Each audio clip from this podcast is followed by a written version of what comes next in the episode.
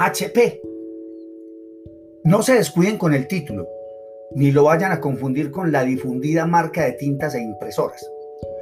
Lo que nos atañe son otras cosas que nos pican y hay que rascar, a consecuencia de no desesperarnos, porque no creo que nadie se haya muerto por una rasquiña, pero el placer de echarle uña es uno de los más sublimes.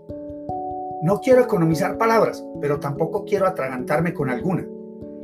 Recientemente, don General Ratzinger renuncia al papado por cansancio, dice él.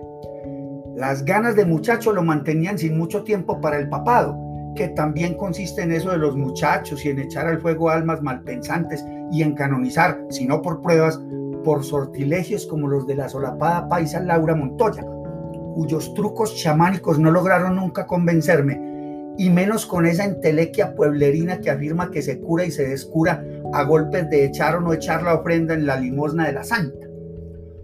O como la del hipócrita Boitila, que pedía gritos pan para los pobres desde su palacio de Castengandolfo y prometía infiernos a diestra y siniestra el que no usara condón. Pues don Carol, ni modo, déjeme quedar en el infierno. A lo serio, se aburrió de estar en esa casa del enocinio que es el Vaticano y en esa mofa de la res pública romana que, como ya he dicho, es simplemente la cara oculta de una secta que dice que un tipo resucitó al tercer día y subió al cielo y que era hijo del mismísimo Dios de los cielos.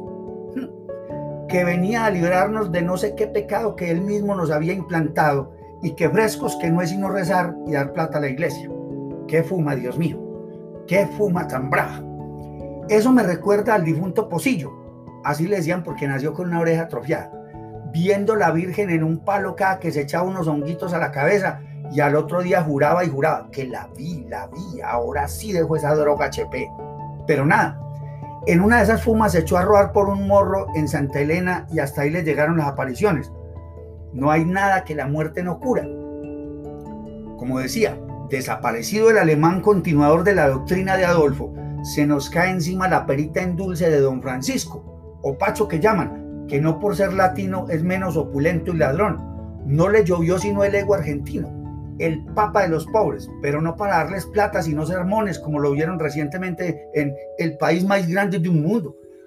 Averigüemos cuánto costó el paseíto y cuántos atropellos hubo en el país de la zamba para poder mostrar al Papa la opulencia de las favelas y la dignidad de las escuelas de zamba. Pues sí, señores, HP, ningún insulto. Habemos papam, y como que para rato, porque este HP se ve muy alentado y no parece querer ceder un solo peso de las vastas arcas monacales, sino, por el contrario, atraerse con muchas más de ellas para honra y pres de la iglesia y de su santo padre. HP.